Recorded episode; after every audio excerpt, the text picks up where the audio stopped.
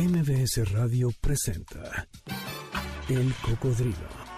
Experiencias históricas, callejeras, urbanas y sonoras por la ciudad con Sergio Almazán. Súbete en El Cocodrilo. Aquí arrancamos. Hola, ¿qué tal? ¿Cómo están? Bienvenidos. Muy buenas tardes. Cuatro de la tarde en punto está marcando el reloj de la Torre Latinoamericana en el centro de la Ciudad de México y entonces es momento de encender los motores de nuestro cocodrilo y comenzar este recorrido justo por esas calles a, las inmediaciones de donde está la Torre Latinoamericana. Hoy nos vamos a albergar en esa zona, en la esquina de Madero y de este personaje del que vamos a hablar el día de hoy, el fraile franciscano Toribio de Benavente, mejor conocido como Motolinea. Aquí parte de su historia.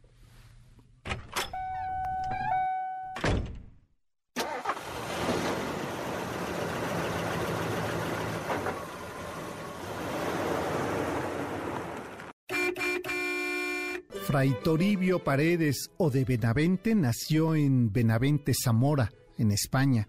No se sabe con exactitud eh, el año de su nacimiento. Se calcula que haya sido entre 1482 y 1491. Su padre eh, llevaba el apellido de Paredes y parece que tuvo alguna clase de relación con los poderosos condes de Benavente. Quizás su familia estuvo al servicio de los eh, de esos condes, de ahí que adoptara su nombre del lugar del condado, pero su apellido era Paredes. Adoptó el de su villa natal en la orden franciscana y el apodo de Motolinia, que significa el pobre o el que bien habla. Con ese nombre es más conocido en toda la Nueva España. Ingresó a la orden a los 17 años y viajó a México en 1524. Entre 1527 y 1529, Fray Toribio de Benavente eh, vive en Guatemala estudiando la fundación de las misiones. Regresó al convento de Huecoxingo, amparado por los indios contra los atropellos de Nuño de Guzmán, y es acusado de intentar la independencia de Nueva España en, una forma de Estado indígena.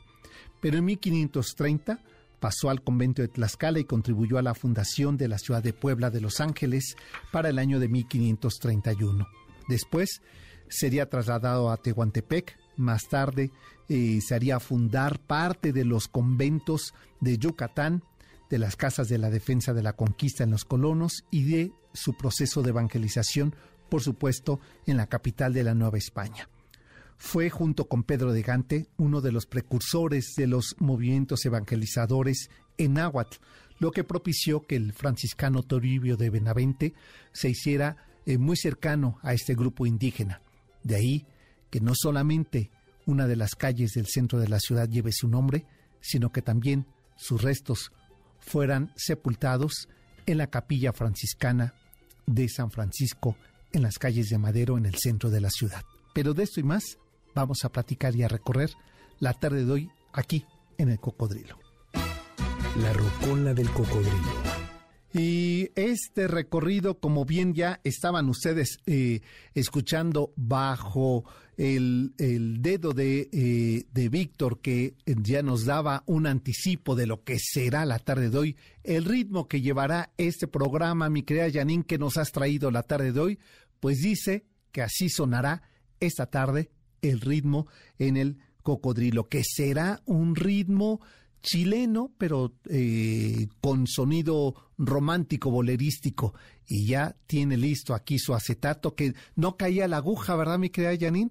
Ya está todo listo para que suene así la tarde de hoy, aquí la rocola del cocodrilo. En los años 60 había un refrán que se decía, hay que ser muy gatica para cantar boleros, porque imagínense ustedes que un hombre como Lucho Gatica, que logró seducir, conquistar y enamorar a México a través de los boleros, los boleros que si bien es cierto no había nacido aquí en la Ciudad de México, pues sí había encontrado de sus mejores eh, exponentes a, eh, a, grandes intérpretes mexicanos, veracruzanos, desde Agustín Lara, pasando por supuesto también por Toña Lanega, Elvira Ríos y un sinfín de intérpretes bolerísticos que había dado estas tierras nacionales. Pues en medio de ese movimiento romántico, lírico, musical que tuvo México, llegaría a México Lucho Gatica.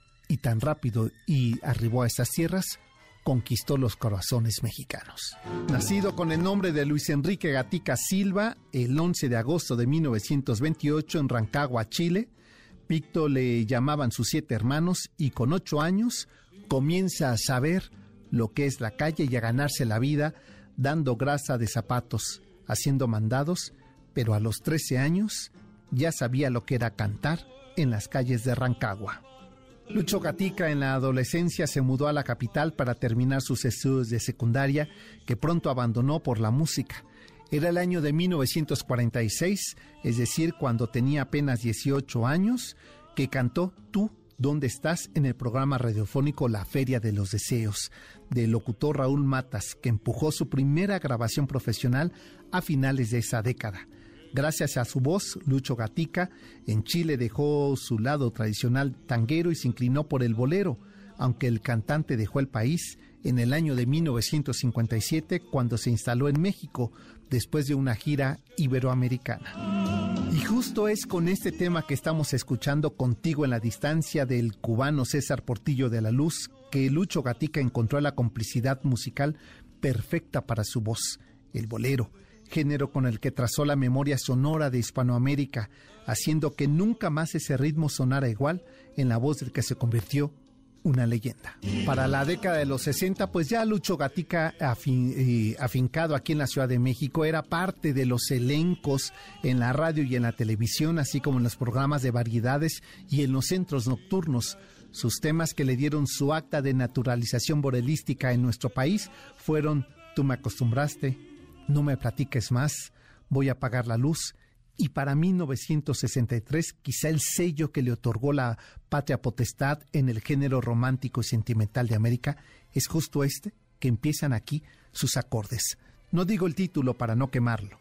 Seguramente ustedes como nosotros aquí en cabina hacemos esta asociación inmediata de Pedro Almodóvar de la película Entre Tinieblas y este tema eh, que es cantado por una monja, ¿verdad? Ahí en ese convento para Sor Arrepentida, que era parte de esta eh, trama, de este melodrama eh, al cual sirve de fondo el tema Encadenados, que es el sello de garantía de un intérprete que supo hacer suyo el bolero en nuestro país, Lucho Gatica. En 70 años de carrera musical participó en 15 películas y grabó 13 discos de estudio, el último en el 2013 a los 85 años de edad. Lo tituló Historia de un amor y versionaba algunos grandes éxitos con dúos con Miguel Bosé, como por ejemplo el tema Sabor a mí, con Michel Bublé, quizás, quizás, o Laura Pausini con Historia de un amor. Lucho Gatica era una leyenda en Iberoamérica y fue en México su segunda patria porque desde ese país internacionalizó su carrera. Fue un reto ir a cantar boleros a México, patria de los mejores boleristas, pero yo tenía mucha fe en mi trabajo y salía airoso, declaraba Gatica en 1990 en una entrevista. En los últimos años el gusto popular se ha decantado por más eh, por las baladas que por los boleros, reflexionaba el cantante. Pero en el fondo, el bolero y la música romántica es la misma. Continúa siendo un bolero, que sigue siendo romántico. por eso no habrá nunca Y era tal la presencia musical bolerística de Lucho Gatica que incluso, eh, si me permiten, eh, extraigo de este cuento La tía Julia del escritor Mario Vargas Llosa un pasaje donde hace referencia al propio Lucho Gatica y dice, el paso de Lucho, Gatita, de Lucho Gatica por Lima fue adjetivado por Pascual en nuestros boletines como soberbio acontecimiento artístico y gran hit de la radiotelefonía nacional. A mí la broma me costó un cuento, una corbata y una camisa casi nuevas, señala uno de los personajes de esta novela. Solo me di cuenta cabal de su fama cuando noté las colas de mujeres en la calle Belén esperando pases para la audición de Lucho Gatica. Era un martes, un martes 13 de noviembre del 2018, cuando con 90 años de edad y 70 en la música, ahí en su garganta, Lucho Gatica moría en su casa de la Ciudad de México. Pero hoy lo recordamos en su aniversario de nacimiento y por ello es que las canciones sonarán aquí en la voz de Lucho Gaticas. Feliz cumpleaños número 93 y lo hacemos así con sus canciones. Y con esa obsesión de la nostalgia que nos da en este espacio, así con este mismo tema de obsesión, la tarde de hoy la rocola con los discos prestados de los padres de Yanin, haremos sonar esta tarde el ritmo del cocodrilo. Pero antes de la pausa, me crea Yanini con esta música de fondo quiero invitarles a quienes todavía no se animan y no se han inscrito al recorrido que mañana vamos a hacer presencial. 10 de la mañana nos vamos a dar cita ahí en la iglesia de Nuestra Señora del Sagrado Corazón en Pedro Romero de Terreros 1507, esquina Cumbres de Maltrata, en la colonia Narvarte Poniente. Vamos a recorrer el barrio de la Narvarte que es uno de los barrios eh, modernos, eh, de los más jóvenes que se urbanizaron en la eh, vieja, en el viejo pueblo de la Piedad, en la ranchería de Narvarte. pues vamos a recorrer este barrio surgido en la década de los 40 con edificios streamline, con edificios funcionalistas y con este sabor de barrio que todavía conserva. Eh, la calle de la Morena vamos a recorrer, vamos a recorrer el, eh, el centro urbano eh, SCOP donde está la Secretaría de Comunicaciones y Obras Públicas con estos murales de O'Gorman, de Chávez Morado. este, vamos a también a caminar eh, la, la, calle de eh, Doctor Vertis, una de las eh, calles arboladas más bellas con edificaciones funcionalistas más interesantes de el arquitecto Félix T. Nuño. ¿Quién es él? El mismo que hizo el cine ópera aquí en la colonia San Rafael. Pues de él vamos a ver bastante arquitectura. Así es que de Félix Candela, la iglesia de la Medalla Milagrosa. ¿Quieren ustedes asistir? 10 de la mañana en el el templo de Nuestra Señora del Sagrado Corazón en Pedro Romero de Terreros 1507, a dos calles de la glorieta Etiopía, del metro Etiopía, eh, este, sobre Cumbres de Maltrata. Ahí ustedes caminan dos calles y se encuentran con la esquina de Pedro Romero de Terreros y ahí está la iglesia y ahí nos vamos a dar cita. Informes e inscripciones en sergio arroba sergioalmazán.com. Pues todo listo para regresar a las calles de la Ciudad de México el día de mañana a las 10 de la mañana, Colonia Narvarte, nuestro recorrido. Hacemos nuestra pausa, ¿verdad, mi querida Janine? Y de ahí, de regreso, ya los motores del cocodrilo están ahí en el antiguo convento grande de San Francisco, en las calles de Madero. Volvemos. El cocodrilo regresa después de esta pausa. No te despegues. MBS 102.5. Ya estamos de regreso. Sigamos recorriendo la ciudad en el cocodrilo con Sergio Almazán, aquí en MBS 102.5.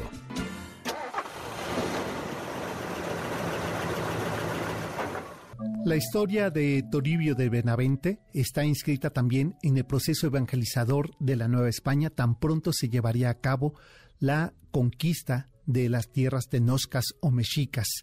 Eh, su historia, como su proceso social y cultural en la Nueva España, está marcada por una historia también marcada, también definida por la vida de los indios evangelizados.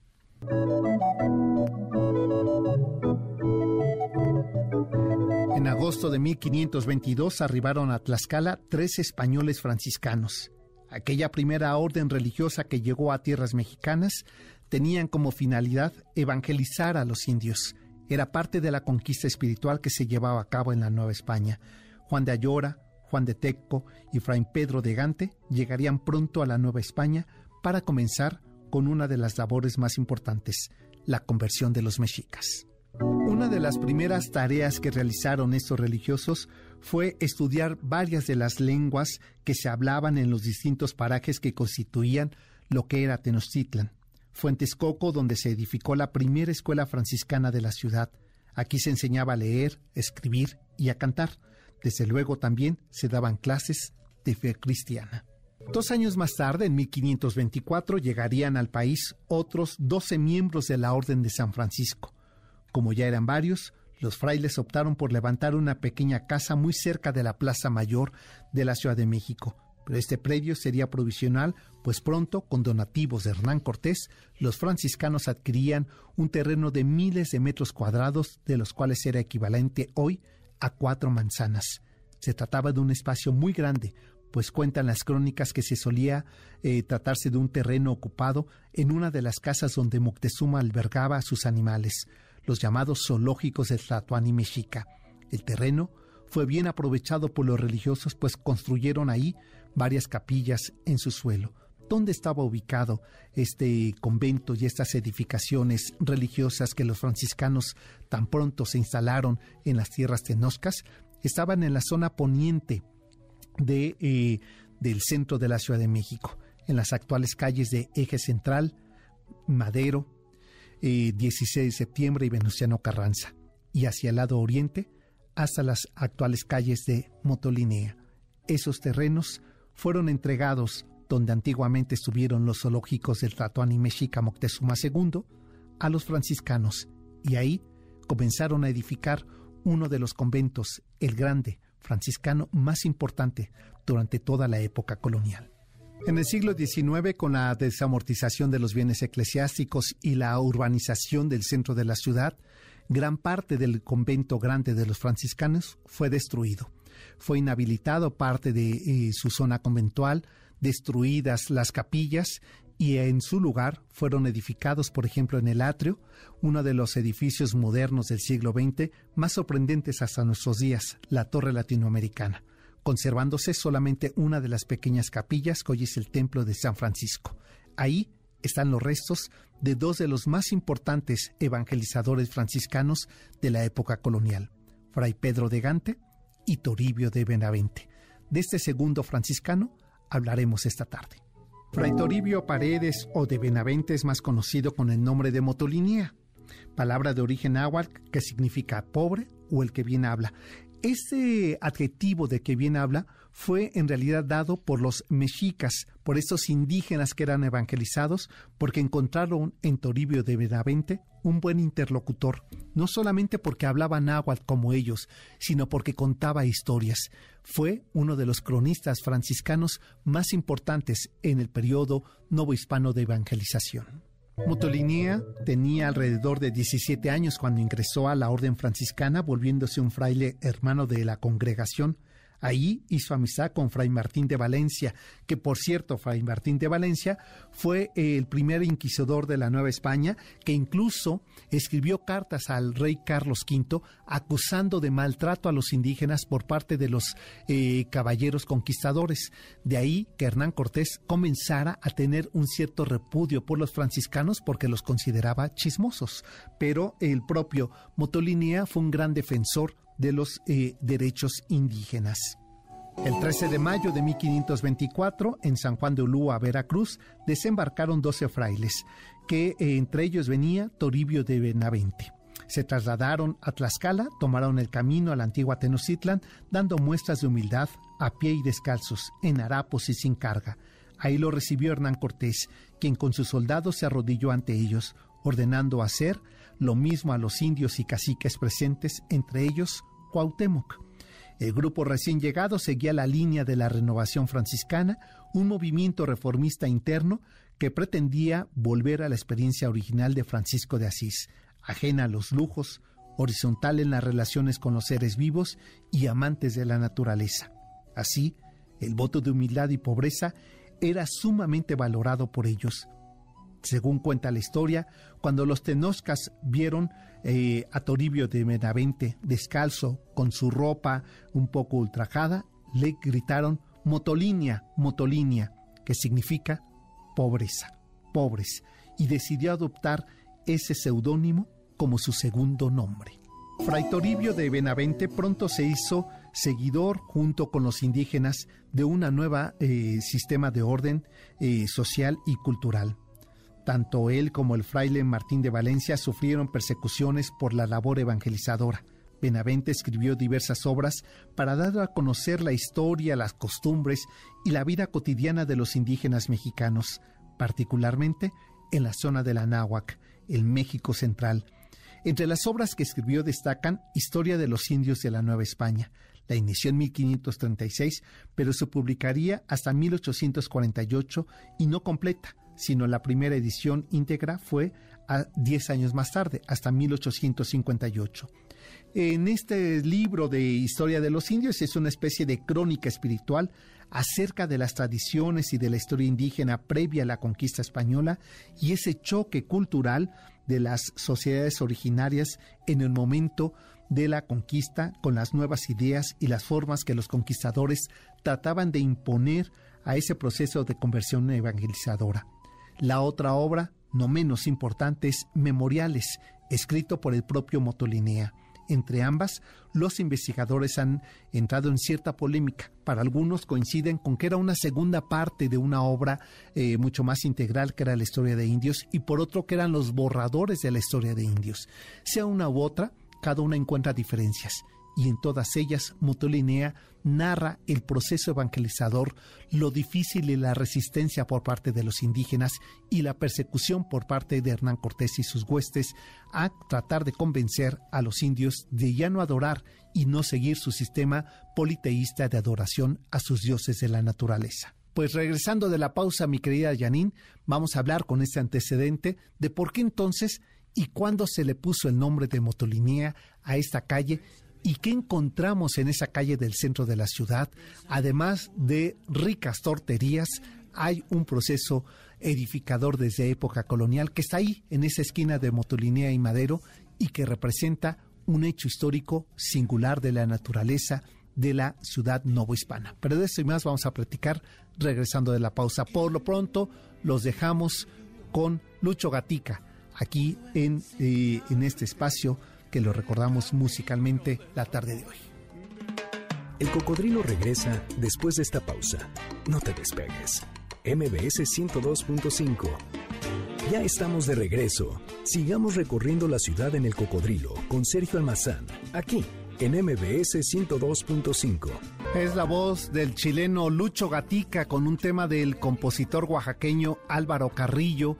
El tema sabrá Dios. Dicen que esta canción eh, surgió en una ocasión en que en su, en, su poblado donde se encontraba Álvaro Carrillo, eh, él atendía una, una tienda y llegó una mujer que le gustaba y, este, y le dijo, si usted no fuera señora la invitaría a salir. Y le contestó esta mujer, pues soy señorita. Y él contestó, pues sabrá Dios celebrando los 93 años de Lucho Gatica. Pues eh, les recuerdo que mañana vamos a hacer nuestro recorrido presencial por la colonia Narvarte. Este domingo 7 de agosto a las 10 horas nos encontramos en el Templo de Nuestra Señora del Sagrado Corazón, eh, Pedro Romero de Terreros 1507, esquina Cumbres de Maltrata, muy cerca de la estación Etiopía eh, este, sobre Cumbres de Maltrata. Ahí está, a dos calles está ahí esta iglesia. Ahí nos vamos a encontrar afuera de la iglesia de Nuestra Señora del Sagrado Corazón, 10 horas el día de mañana. Eh, quieren informes e inscribirse, sergio arroba sergioalmazán.com. Pues eh, ahí los espero mañana.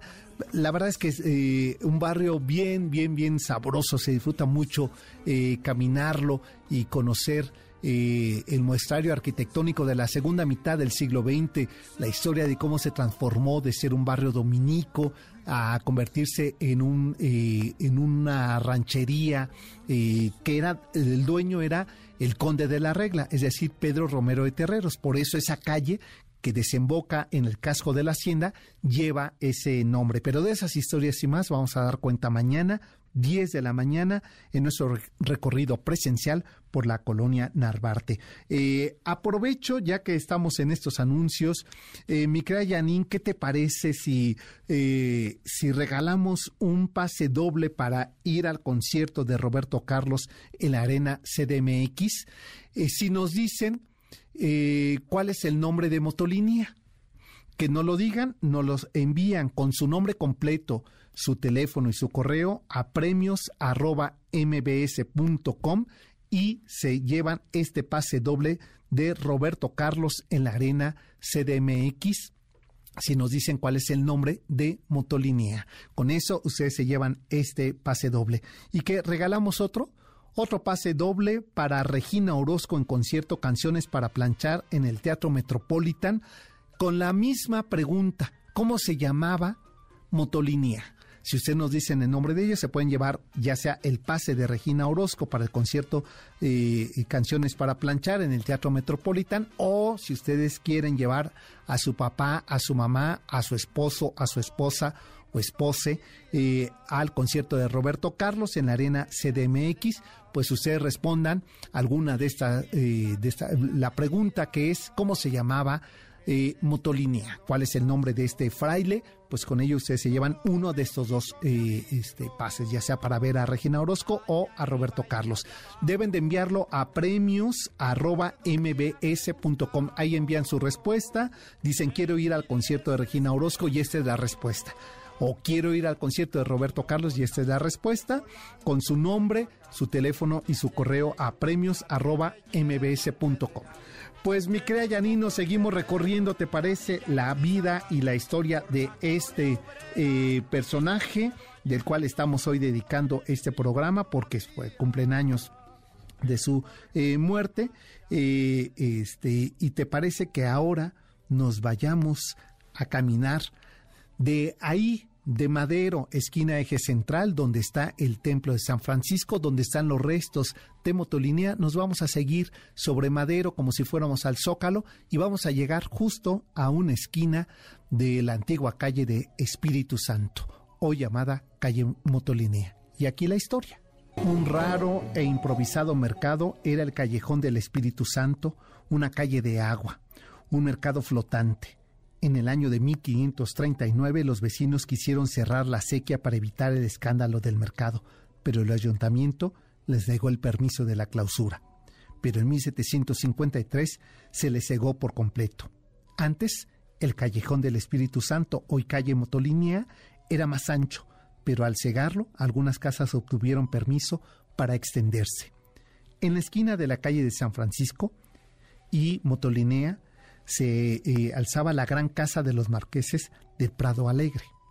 Al transitar por la calle de Motolinea es difícil pasar de largo una pequeña gárgola, apostada en la pared de la esquina de Madero, de eh, Francisco y Madero y Motolinea, la cual se encuentra en esa esquina. Sin embargo, es curioso que esta gárgola esté ahí. Es un objeto que marca un evento trágico que devastó la ciudad hace cuatro siglos. Cuando nosotros vemos esa cabeza de piedra tallada, que es una cabeza de león, uno le parece curioso que en esa esquina apareciera sin ninguna razón de decoración u ornamentación arquitectónica, de repente en ese ángulo de 90 grados de un aplanado de yeso esté a dos metros de altura del el nivel de la calle de Madero, esa gárgola en, forma de, eh, de un león pues la razón es una historia surgida en 1629. Entre los días 19 y 21 de septiembre del año de 1629, la Ciudad de México se inundó. Por espacio de 48 horas no dejó de llover día y noche, anegando a esta ciudad. En la parte más baja de la Ciudad de México, que es atrás de la, eh, del Palacio Nacional, hay un desnivel de 7 metros de, eh, eh, este, de altura. Ese desnivel provocó que las aguas del el Albarradón de San Lázaro, es decir, en la zona donde eh, ahora se encuentra la estación del Metro San Lázaro hacia el oriente de la ciudad, comenzara a romperse el dique, por lo que las aguas se empezaron a mezclar las aguas dulces y saladas, las aguas de Texcoco con las aguas de, eh, de México. Se mezclaron y esa zona que estaba más inclinada se empezó a inundar. La lluvia provocó que la ciudad quedara inundada en aquel septiembre de 1629 hasta 10 metros de altura. Algunas crónicas de la época marcaban que esa terrible cantidad de agua fue desencadenada, por el dios Tlaloc, furioso por la sangrienta manera en que los españoles conquistaron y destruyeron la bellísima ciudad de Tenochtitlan. Probablemente no fue así, sino resultado de un proceso natural de esta cuenca de México, que entre el verano ocurrían grandes lluvias y debido a la traza eh, que habían desarrollado los españoles para hacer de esta ciudad una ciudad mucho más habitable, habían eh, anegado parte de los eh, ductos que le permitía en época prehispánica la salida del agua, lo que provocó que se inundara esta ciudad. Posterior al proceso de, de bajada de esta agua y de sacar el agua de la Ciudad de México, es que el Arelife eh, convocaría para que se realizaran marcas con las que se pudieran medir los niveles de agua. Y es así como se construye y se esculpe en esa esquina que hoy conocemos como Motolinea, antes antiguo callejón de Espíritu Santo, y calle de Los Plateros, hoy calle de Madero, en la esquina de Motolinea y Madero, esa escultura que nosotros hoy vemos ahí de un, eh, de un león. Esa talla de piedra marcaba el límite mínimo que alcanzó el agua en ese año de 1629. Regresando a la historia de Fray Toribio de Benavente, falleció en el convento grande de San Francisco de México en la Ciudad de México el 9 de agosto de 1569, donde fue enterrado. Desde su llegada a la Nueva España hasta su muerte, recorrió el territorio bajo el amparo de la congregación evangelizando, convirtiendo a los indios al catolicismo.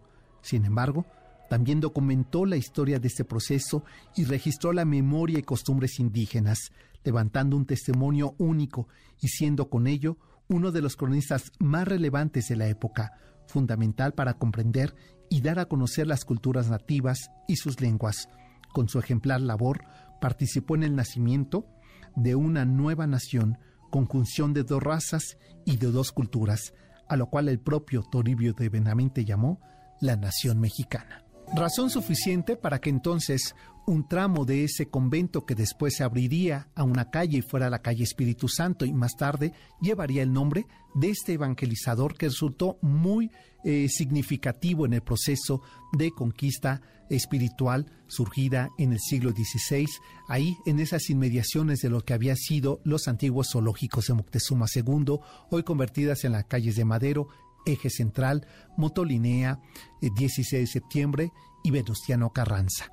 Así la importancia de este personaje en la historia evangelizadora de México. Momento de hacer otra pausa, ¿verdad, mi querida Janine? Y regresamos con más de la historia de Toribio de Benavente. Esto es el cocodrilo y nos vamos a este ritmo, el de Lucho Gatica. El cocodrilo regresa después de esta pausa. No te despegues. MBS 102.5. Ya estamos de regreso. Sigamos recorriendo la ciudad en el cocodrilo con Sergio Almazán, aquí en MBS 102.5. Es la voz de Lucho Gatica que esta tarde estamos eh, festejando su cumpleaños número 93 y con ese tema Regálame esta noche. Aprovecho también la eh, oportunidad para compartir con ustedes una noticia, una muy buena noticia de eh, UTECA, esta universidad de MBS que está inaugurando nuevo plantel, mi querida Janine. Antoja para la gente que vive en esa zona del Bajío, eh, ya sea Querétaro, eh, ya sea San Miguel de Allende, ya sea Guanajuato, pues está abriendo un nuevo plantel. Ayer que me lo compartían esta noticia, le digo a Yanin, vámonos a, Querétaro, vamos a transmitir desde Uteca, Querétaro, este, y me dijo, no es para tanto, no es para tanto, yo ya quería agarrar mi camioncito hoy en la mañana, Yanin, pero pronto nos vamos y transmitimos desde allá, así es que esperen más noticias porque Uteca, Ciudad Querétaro, pues ya abrió sus puertas la Universidad de MBS. Así es que pronto estaremos ahí, daremos fe de sus nuevas instalaciones, de las instalaciones con tecnología de punta para que ahí ustedes aprendan todo lo que tiene que ver con el negocio de los medios. Así es que ya lo saben, sigue funcionando la de la Ciudad de México, como también esta nueva, este nuevo campus de Ciudad de Querétaro. Eh, este, pues ustedes eh, pidan informes eh, y también sigan ahí las redes sociales de UTECA QRO, es decir, Querétaro, en, este, en Twitter. Pues ahí está, mi querida Janine, una nueva opción de estudio y de formación profesional en UTECA, la Universidad de MBS Campus Querétaro y Campus Ciudad de México. Mañana a las 10 de la mañana nuestra cita en la colonia Narvarte. Nos vamos a ver ahí en el templo de Nuestra Señora del Sagrado Corazón de Jesús, Romero de Terreros, 1507, esquina Cumbres de Maltrata, a unas calles de la estación del metro Etiopía sobre Cumbres de Maltrata. Ahí nos vemos a las 10 horas y ahí vamos a recorrer la, el barrio de la Narvarte. Este, ahí te esperamos, mi querida Soledad, que dice que ya está inscrita. Eh, Claret, espero que mañana llegues. Tere Sánchez, gracias por seguirnos. Rolando Di Bruno dice que vivió un año en la Ciudad de México y vivió muy contento en la Narvarte que le gustaría ir al recorrido, pero que está ahora en Tampico, pues yo creo que le queda un poco lejos, ¿verdad, me queda Janine? Para que si se, si se viene eh, este, en camión igual y llega eh, para mañana. espero que te mejores, eh, este, mi querida Mari Carmen Ferrat. Eh, Ena González, a ver si mañana llegas al recorrido de la Narvarte. ¿eh? Asunción Moreno, ahí te espero, que eres mi invitada de honor. Ima, también ahí te espero mañana. Bueno, tengo otras cortesías, mi querida Janine. ¿Te parece que nos vayamos a ver? A ver, regálame esta musiquita eh, ochentera de una banda mexicana que hizo lo suyo con una adaptación a la obra Vaselina porque tengo cortesías para que ustedes vayan. Un pase doble para el musical Vaselina en el Teatro del Parque Interlomas. Este, ahí con que ustedes me digan, ¿sabes qué, Janine? ¿Quién adaptó, eh, quién hizo el guion de la obra del musical en México? Es muy fácil, es muy fácil. Ese porque es la misma que formó a esta banda, ¿verdad? Que eran los Timbiriche. Pues, este, ahí está eh, con este tema. Si ustedes me dicen quién es la, eh, adaptó a musical mexicano de Vaselina, que es la misma que formó el grupo de Vaselina, pues ustedes se llevan este pase doble. La respuesta envíenmelo a premios.mbs.com acompañado de su nombre completo, un teléfono y su correo electrónico. Bueno, tampoco es para tanto, mi querida Yanina. Ahora sí, Víctor hasta le sube el triple. Pues sí, como son de su generación, ¿verdad? Y oye, un pase más que tengo, pero ahora es para ver... Eh, a ver, este es... Eh, eh, ah, mentira, pero en su versión drag, ¿verdad? Ah, con razón, dije, esto tiene que ver con eso, pues pase doble. Sí se me antoja, ¿eh? Mentidrax en el Teatro Aldama. Eh, este, pues ustedes ahí con que digan, ¿qué te parece que nos llegan algunas de las cantantes de la época? Que suenan ahí en este Mentiras versión Drax, ya se pueden llevar ustedes esta cortesía doble Ahí está, ese está bien fácil. Ya con que digan el nombre de esta intérprete, ustedes se llevan el pase doble para Mentidrax en el Teatro Aldama. La respuesta a premios arroba mbs.com con su nombre completo, un teléfono y su correo. Solamente vía correo. Si me lo mandan al Twitter y eso no cuenta porque yo ni tengo los, las cortesías, yo no puedo enviárselas. Así es que a premios arroba mbs.com, ahí todas las respuestas. Pues eh, antes de que nos gane el tiempo que ya nos ganó mi querida Yanin, vamos a concluir este recorrido que hemos hecho por la vida del fraile eh, este Toribio de Benavente y por la calle que dio su nombre. Hoy sabemos por qué el nombre de esta calle y por qué justo ahí en el puente de San Francisco ocurría todo. En esos tramos de las calles de San Francisco, hoy Madero, el eje central y hasta llegar casi al Zócalo, el lado oriente del centro histórico, en la calle de Motolinea, están los registros que, como bien me decía en el número 36 y 38, me decía hace rato Carlos Carranza, pues que él había crecido en esas calles y que lo llevaban a comer las tortas, las tortas de Don Jorge de Espíritu Santo, eh, que fueron muy famosas este, este lugar porque su padre trabajaba muy cerca, pero ahí también estaba muy cerca uno de los primeros bancos que significó el desarrollo económico y financiero de México, el, eh, el Banco de Londres México, y después también el banco eh, llamado también sucursal mexicana, un edificio en Ardeco de Juan Segura que remata la calle de 5 de mayo y Motolinea.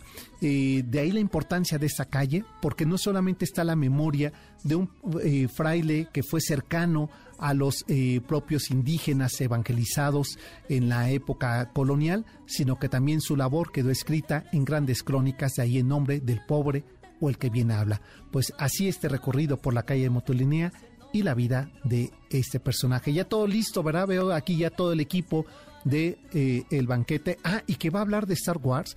Qué moderno anda el doctor Zagal, ¿eh? Pues ya está todo listo para que le dejemos los micrófonos al banquete del doctor Zagal. Y nosotros ya nos vamos, ¿verdad, mi querida Janine? Pásenla bien, nos encontramos mañana a las 10 de la mañana ahí en el eh, en Cumbres de eh, en Cumbres de Maltrata, esquina este Romero de Terreros, a las 10 de la mañana en la colonia Narvarte para recorrer este barrio. Hasta entonces, pásenla bien, buen fin de semana. MBS Radio presentó El Cocodrilo. Experiencias históricas, callejeras, urbanas y sonoras por la ciudad. Sóbete en el cocodrilo. Nos escuchamos el próximo sábado aquí en MBS 102.5.